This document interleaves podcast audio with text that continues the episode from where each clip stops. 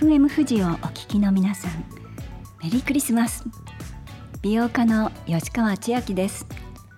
作家の北原みのりです。メリークリスマス。この番組は親にも友達にもちょっと話しにくい女性たちの仕事健康美容に関する疑問やモヤモヤや本音を集めて専門家とともにその解決のヒントを探っていこうという番組です。今日は今年最後の放送です10月からこの番組が始まって、えー、たくさんのフェムボイスが集まりました。お声を聞きましたが今日は私たちのフェムボイスを届けたいと思います。さて北原さんどうでした？今年ですね、はい、だから12月25日今日吉川千秋さんのお誕生日ですね。ありがとうございます。おめでとうございます。ありがとうございます。また一つ年を取りました。はい。千秋さんが生まれた年あの12月25日どんな日だったんでしょう？あ私親から聞いたことないんですけど私ね昭和34年生まれなんですよ。1959年ね、まあ、かなり前の話ですけどね。家族でね、まあ、写真が残ってるんですけどクリスマスケーキに親子3人っていう感じで本当これから楽しいね頑張っていこうねっていう感じのね写真が残ってますよ。なんか昭和の時代これからみんな日本全国みんなで頑張っていこうっていうなんかねそういう気分の時代だったんじゃないですか？うん、日本と社会と一緒に成長していけるんだ未来は明るいんだっていうような時代があったかなというふうに思います。本、当、シンプルよね。ね。うん、皆さんはどんなクリスマスをね今日お過ごしでしょうか？うん今、えー、東北北陸の方ではね大変な思いされている方もねとても多い年末ですけれども、はい、あともう少し今年、うん良い一年で締めくくれたらと思います。たくさんのフェムボイス女性たちの声を集めてきたこの番組ですけれども皆さん、えー、今日もね、はい、私たちの声をね届けていきたいと思います。あなたは今年自分を大切にできましたか？女の人の話フェムボイス最後までどうぞお楽しみに。女の人の話フェムボイスこの番組はシミックソリューションズ株式会社がお送りします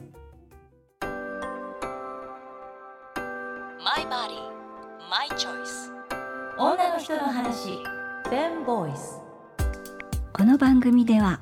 明日へのヒントになる体や美容仕事にまつわるあれこれを専門家の方にお聞きする番組ですがこの3ヶ月4人の専門家の方のお話を伺いましたね。はい。産婦人科の津島瑠璃子先生サンリオピューロランドの館長の小牧彩さん日本女医会の会長の前田佳子先生そして山梨出身の小児科医の花岡和歌子先生。本当に素晴らしいあの女性たちのお話を伺ったと思います。本当に素晴らしかった。です。でその、まあ、シミックソリューションズの Z 世代の若手社員たちがレポートを務める若手社員レポートというコーナーでも、ね、あの皆さんすごく真面目に、はい、あの丁寧に専門家の方たちに質問してくれました。で今日はですねそんな若手社員レポートから行ってみたいと思います。レポーターは工藤希さんです。リスナーの皆さんこんにちは。現役若手社員レポートレポーターの工藤です。今回は年内最後の放送ということでラジオを通じて感じたことをお話しします。私たちはこれまで女性の今を伝えるフェムボイスをたくさん集めてきました。アンケートを通じて生理や更年期障害などの健康問題から仕事との向き合い方などの社会的な問題まで幅広い分野のお声を聞くことができました。質問することで私自身がなかなか普段考えないことを一度立ち止まって考えるとても貴重な機会となり他の人の意見も聞くことで自分たちの視野が広がりました。自分の当たり前が実は他の人にとっては当たり前ではないのですね。例えば年を重ねることが怖い Yes or No というアンケートで人生経験を積むことで深みのある人になれるという回答がありポジティブな意見に思わずハッとしてしまいました。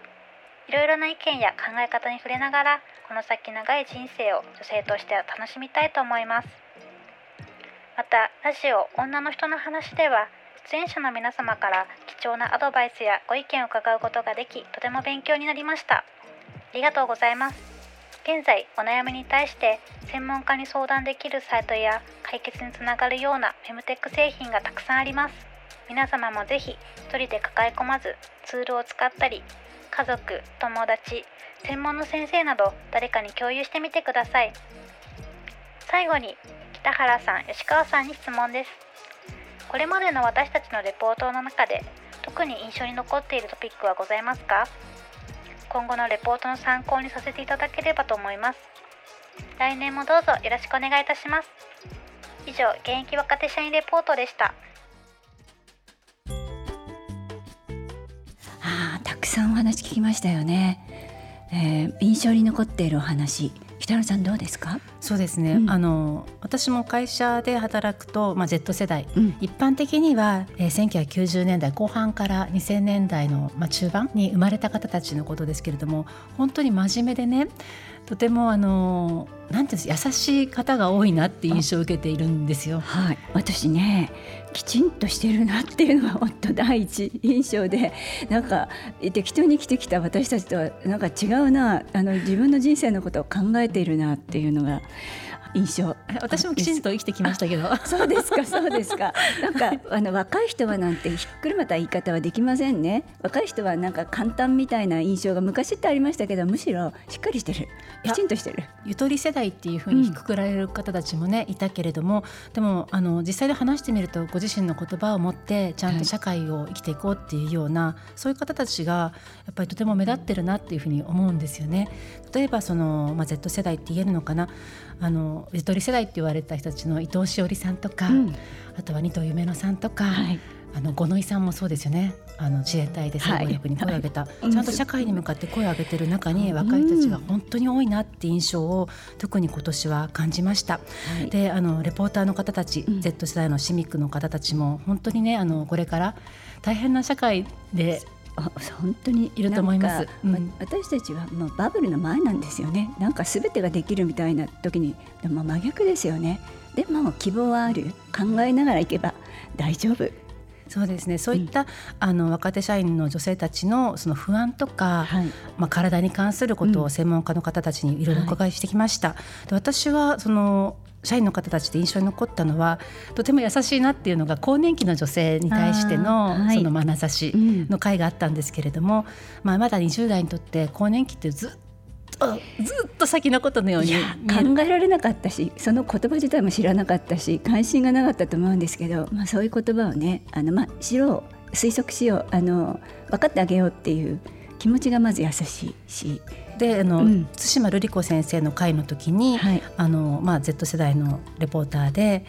更年期のことについて、はい、まあ、レポートしてくださってその中でお母さんがちょっとイライラしたりとか大変な時にお菓子とか差し上げたいなみたいなことをおっしゃっていてましたね、はい、そそれにそうすればよかったとも言ってらっしゃってね。その後日談があったっていうふうにディレクターから聞いたんですけれども、うん、あのお母さんとね更年期の話ができたんだ、うん、この番組を通してっていうことだったんですよね。いい番組ですね。嬉しいね。二人で聞いてくださってね。はい、あとはそのシミックソリューションズの中で低用量ピルを使っている方何パーセントいますかっていうレポートもあのしてくださったんですけれども14%の方が低用量ピルを社内で使ってて、はい、86%は使ってない、はい、でそのうちの使ってない方の半分が、うんポジティブに使いたいなって思ってるっていう、数字出してくださったと、はい、その回私結構印象残っていて。清水先生も言ってらっしゃいますよね。あの意外に多いね。日本ってもうそんな全然一桁台の数字なんですけれどそれを14%使ってるっていうのはかなり多いっていうことはね、非常に進歩的前向きないい会社だなっていうふうに いい意味ですよ。びっくり。あのちゃんと体を整えて、まあ、ヘルスリテラシーの高い会社なんだなっていうふうに思いましたし低用量ピルは、まあ、避妊だけではなくてあの、まあ、PMS であったりとかその月経の、まあ、コントロールのために使われる方もねすごく増えてますし、はい、はい、月経痛にもね月経痛の緩和にもね、うん、いいですしね。低用量ピルに関して対馬先生がおっしゃってたのが、はい、やっぱりヨーロッパだと、まあ、欧米ですと大体8割の方が使っている、だからまだまだやっぱり高い壁があるなと。で使うことが全ていいってわけではないけれども、そのもうちょっと知識を持つことによって自分の選択肢が広がるっていうところを、あの考えてほしいっていう話がこの話っておそらくかなり30年ぐらい先生とかねやってこられたかと思うんですよね、うん、だからなかなか性教育が進んでないとかそういったこともレポートの中であの感じさせられたりしましたし、はい。はい、そして対馬先生の言葉で印象的だったのはこの20年間日本はうん話かなあんまり変わってないなっておっしゃったんですけど、まあ、それは、えーまあ、ヘルスリテラシーっていうんでしょうか。私たちがやっぱり今もって自分の体の仕組みのことがよく分かっていなかったりするっておっしゃってたのがちょっと心に残ってます。変わりたいなって思ってます。ね。はい、でこれだけなんてホルモンの話をしたりとか、はい、日曜日の朝からね、はい、すごくそれ私もとてもラジオではあの、まあ、珍しいことだっていうふうに聞いたんですけれども、やっぱり私たちの体を、まあ、すごく左右させるホルモン、うん、でしかも女性ホルモンっていうのがなかなかあまりいいイメージじゃなかったっていうことを対馬先生はおっしゃってたと思うんですね。はい、なんででしょうね、うん、なんかセクシャルなことばっかりが象徴されるんですけどやっぱり女性ホルモンによって私たちは健康を守られているしそれが失われることによって体調を崩していくし心が揺らぐしなんかその仕組みっていうのを健康っていう面からも正しく捉えてほしいなって思います。そうですよね、なんか女性ホルモンがやっぱりがんの誘発したりとかそういうネガティブなその健康面でもいろいろ言われてたけども、うん、実は幸せホルモンだったりとか記憶の面に関しても助けてくれたりとか、うん、だから女性ホルモンってすごくポジティブなものなんだよって言ってくださったことが、はい、私はとてもあの、ね、自分を肯定してもらえるような、うん、そういうお話だったかなというふうに思います。女性ホルモンを知ることは自分を知ることですもんね。そうそれをねあのやっぱり Z 世代という、うんはい、まあ、今の20代を生きてる女性たちと、まあ、こういうふうに話ができたことがこの番組でとても私はあの学んだことでしたね。そうですねそれ、うん、なんかうん恥ずかしいとかじゃなくてちゃんと捉えて話ができる人たち素晴らしいなって思いました。本当ですねこの番組ではですねこういったレポートもぜひ皆さんにねまた聞いていただきたいと思っています。過去の放送はラジコのタイムフリーで配信しています。そしてほぼカットなしのゲストトークを聞くことができるポッドキャストを Spotify や Apple Podcast でも配信しています。FM 富士の番組からリンクを貼っておりますのでぜひ聞いてください。さてここで曲をかけたいんですが今日は私と北原さんが好きな曲をお送りしたいと思います。まず私からえー、新井由美さんの「私は飛行機雲」を選びました。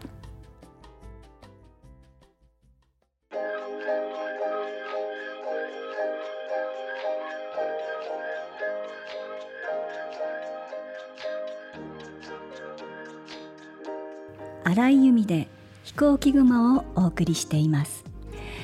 そうこれねあの私高校生の時なんですよでユーミン、ね、ユーミンって言った方がみんなとは共通語かな？マットユーミンさんので、まあ、前のお名前っていうか結婚する前のお名前が荒井由実さんなんですけどこの意味がね まず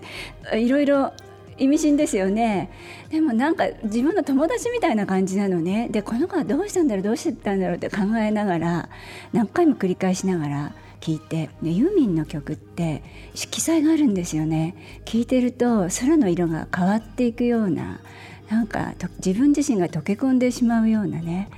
うん、で不思議ねやっぱりユーミンって永遠で私も歌えるし今の人たちも歌えるしなんか時代を超えているかな。でもね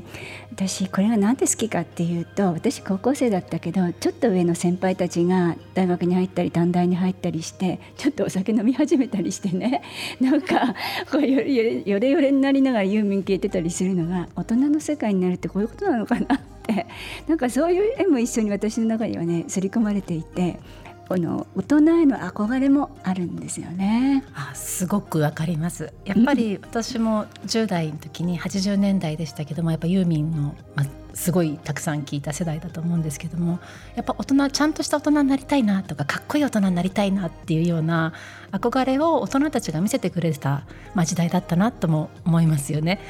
はい、はい、なんかそういうことがね今の社会で若い世代に伝わってるのかどうかとか、うん、ちょっと不安な感じもしますけれどもでも今あの本当時代を超えてっておっしゃいましたけど新象風景ってあの焦ないというか、はい、すごい歌ですね。なんかねずっとその時間が経っても自分を支えていくんですよね、うん、そういうものがものすごい柱のようにね 音楽って不思議ですよね。いや本当に歌詞も響いてきますけれども、まあ、吉川さんでも今年のね、うん。そのたくさんのフェムボイス私たちも番組で聞いてきましたけども、はい。まあ、女性の声を聞くということをこの番組ではたくさんしていきましょうっていうふうに始めましたがあの番組離れて吉川さんは今年心に残った女性の声フェムボイスってありましたか？私あの日本女性財団っていう財団の、まあ、理事をやっているんですけど、ええ。やっぱりこのコロナ以降ねあの DV が増えたり、まあ、貧困で困っている人の声を直接聞くようになったり社会の待ったなしの問題が あのたくさん聞くことになって、まあ、あのとても他人事とは思えないもう解決全然できてないんだけどどうしたらいいのかなっていうことみんなで考えなきゃなってまずは聞いている本当にフェムボイスを聞くってことに徹したんですけどそれが上手に解決できているわけではないんだけど道がはっきり分かったわけじゃないんですけど何かやらなきゃなっていうふうにあの身につまされた1年でした。確かにまあ、コロナになってから3年目の年でなんかもうねコロナがだんだん忘れられてるような、まあ、社会になってますけれどもでもやっぱこの3年間で女性たちが大変な目に遭ってるってことが目に見えるようになってきたと思うんですよね。例えば、エッセンシャルワークで働いてる女性たちが仕事を失ってしまったりとか、あのちょっと考えられないぐらいにコロナ以前と後になると、まあ、自殺率が増えてしまっていたりとか、ね。うん。だから、まあ、生活ができなくなって苦しいっていうふうにもうねうん。辛い思いを抱えてる方も多いしそれに対して社会がどんなふうにサポートできるかっていうところは本当考えていかなければいけないなと思うんですけどもあの今吉川さんがおっしゃったように聞くってことが本当大事だなってことを私も思います。うん。はい。私2019年にあのフラワーデモという性暴力に抗議するデモをね、呼びかけたんですよ。はい。まあ、デモといってもそのシュプレヒコルテっていうよりもそのまず集まって自分たちの過去の話だったりとかあの性に関する辛かったこととかそういう話はい。をみんなでしていくっていう、でその場ってなんかちゃんと静かに聞こうっていうそういう場所なんですよね。素晴らしい、うん。聞くっていうことが、話してもらう時に話しなさいよってマイクを渡すんじゃなくて、うん聞くよ待ってるよって姿勢がすごく大事だなっていうふうにいつもはい。やっぱ思います。り辛すぎることって、うん。ギャーってこうじゃなくて心の中から染み出てくるようなじわじわっとやっと声に少しなってきた。そこまでのなんか気持ちとか努力ってすごいものがありますよそうなんですね。うん。で今年もねたくさんのあのフェムボイスあったと思うんですけれどもあの私がまあ印象に残ったのはあの自衛隊のあの女性で五ノ井里奈さん、うん。まあ、22歳の女性ですよ。で彼女が、あのたった一人で、まあ、声を上げて、まあ、セクハラがあったと、うん自衛隊の中のセクハラに対して声を上げたいっていうふうに挙げられました。でこの方10代の時に東日本大震災で助けられて被災されてで女性の自衛官にすごく助けられるんですよね。ではい自衛隊になりたいと思って、入りたいと思って憧れの職業だった自衛隊の場で、まあ、壮絶なセクハラを受けた。でそれが元にあの精神的に苦しい思いになって自衛隊辞めざるを得なくなって、うんでもやっぱり自分でここで黙っていたら自衛隊は変わらない。後,、ね、後に続いてって終わらないわけですから、うん何か自分だけとなるともう、まあ、こういう問題って二次被害どころか三次被害四次被害あって被害者がもう本当に辛い思いすること常ですよね。そうなんですよね。だけど自分のことだけ考えたらだったらもう黙ってようかと思うけど自分が声を出さなければその後またこれが続いていく全然浄化されないってことですからかなりの勇気がいたし辛かったと思いますだからそれをまあ私たちがねそれをまたそういう辛い目にさらにさせるようなことがないように守っていくってことが本当に重要だと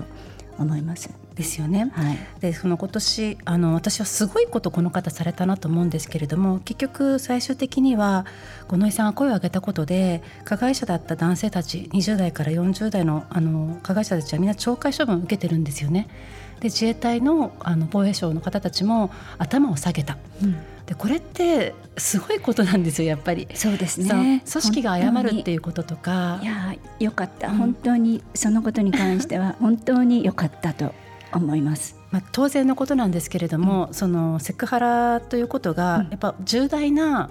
人権侵害なんだってことを、うん、やっぱりその20代の女性たちがもう人生かけて勝ち取ったんだなってことが、私は今年すごく大きなことだったと思うんですね。はい、で五ノ井さんがおっしゃった言葉でも戦いはこれからも続く。うん、そうですね。その、ね、戦いはこれからも続くって。本当にみんなで守って、ね、そう。ですね。なので関心を持って、そしてまたさらに辛い思いしないようにね。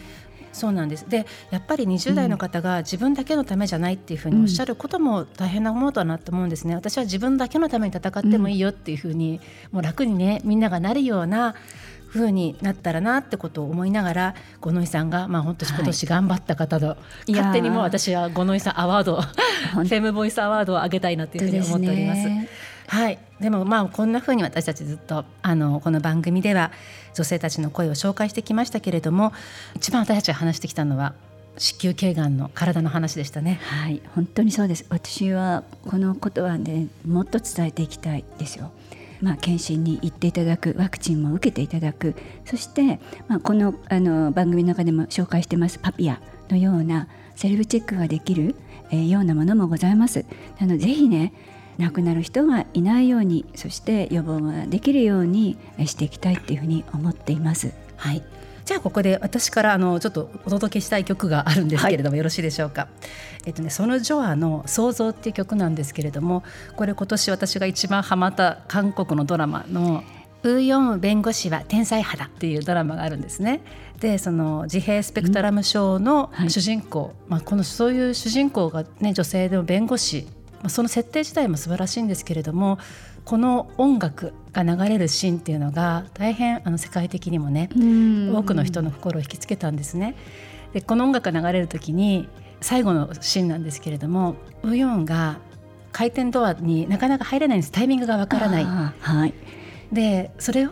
入るのがとても難しくて、うん、でもその時に入り方ワルツのように入っていくとつっちゃっちゃつっちゃっちゃって入っていくと回転扉のそのリズムに合わせて自分が入っていけるよ向こうに行けるよっていうようなことをそれって象徴的ですね なんか。でそんなさまざまなそういったあの障害を抱えながらも、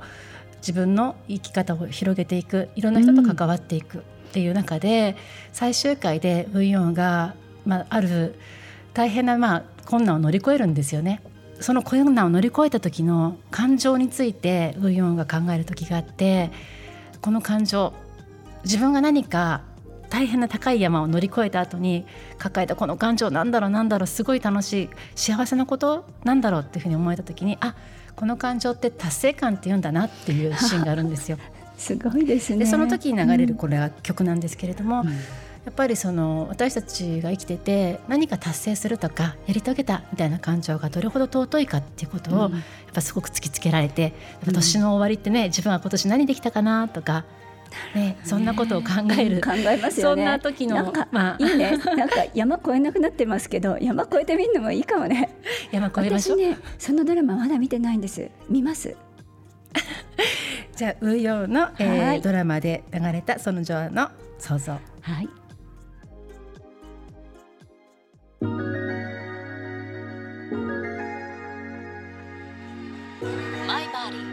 My choice. 女の人の話フェムボイス。女の人の話フェムボイス。いかがでしたでしょうか？来年もぜひあなたの声を聞かせてください。メッセージは FM 富士のホームページにある番組ページから送ることができます。そしてツイッターでもぜひ参加してください。ハッシュタグに全部ひらがなでフェムボイスとつけて投稿してくださいね。またこの番組では Spotify や Apple Podcast でも配信しています。FM 富士の番組ページにリンクも貼っていますのでそこから聞いてください。はい、吉川さん本当に今年ありがとうございました。そしてリスナーの皆さんありがとうございました。ありがとうございます。女の人の話フェムボイス。来年もよろしくお願いします。お相手は北原みのりと吉川千秋でした。良いお年を。良いお年を女の人の話フェムボイスこの番組はシミックソリューションズ株式会社がお送りしました。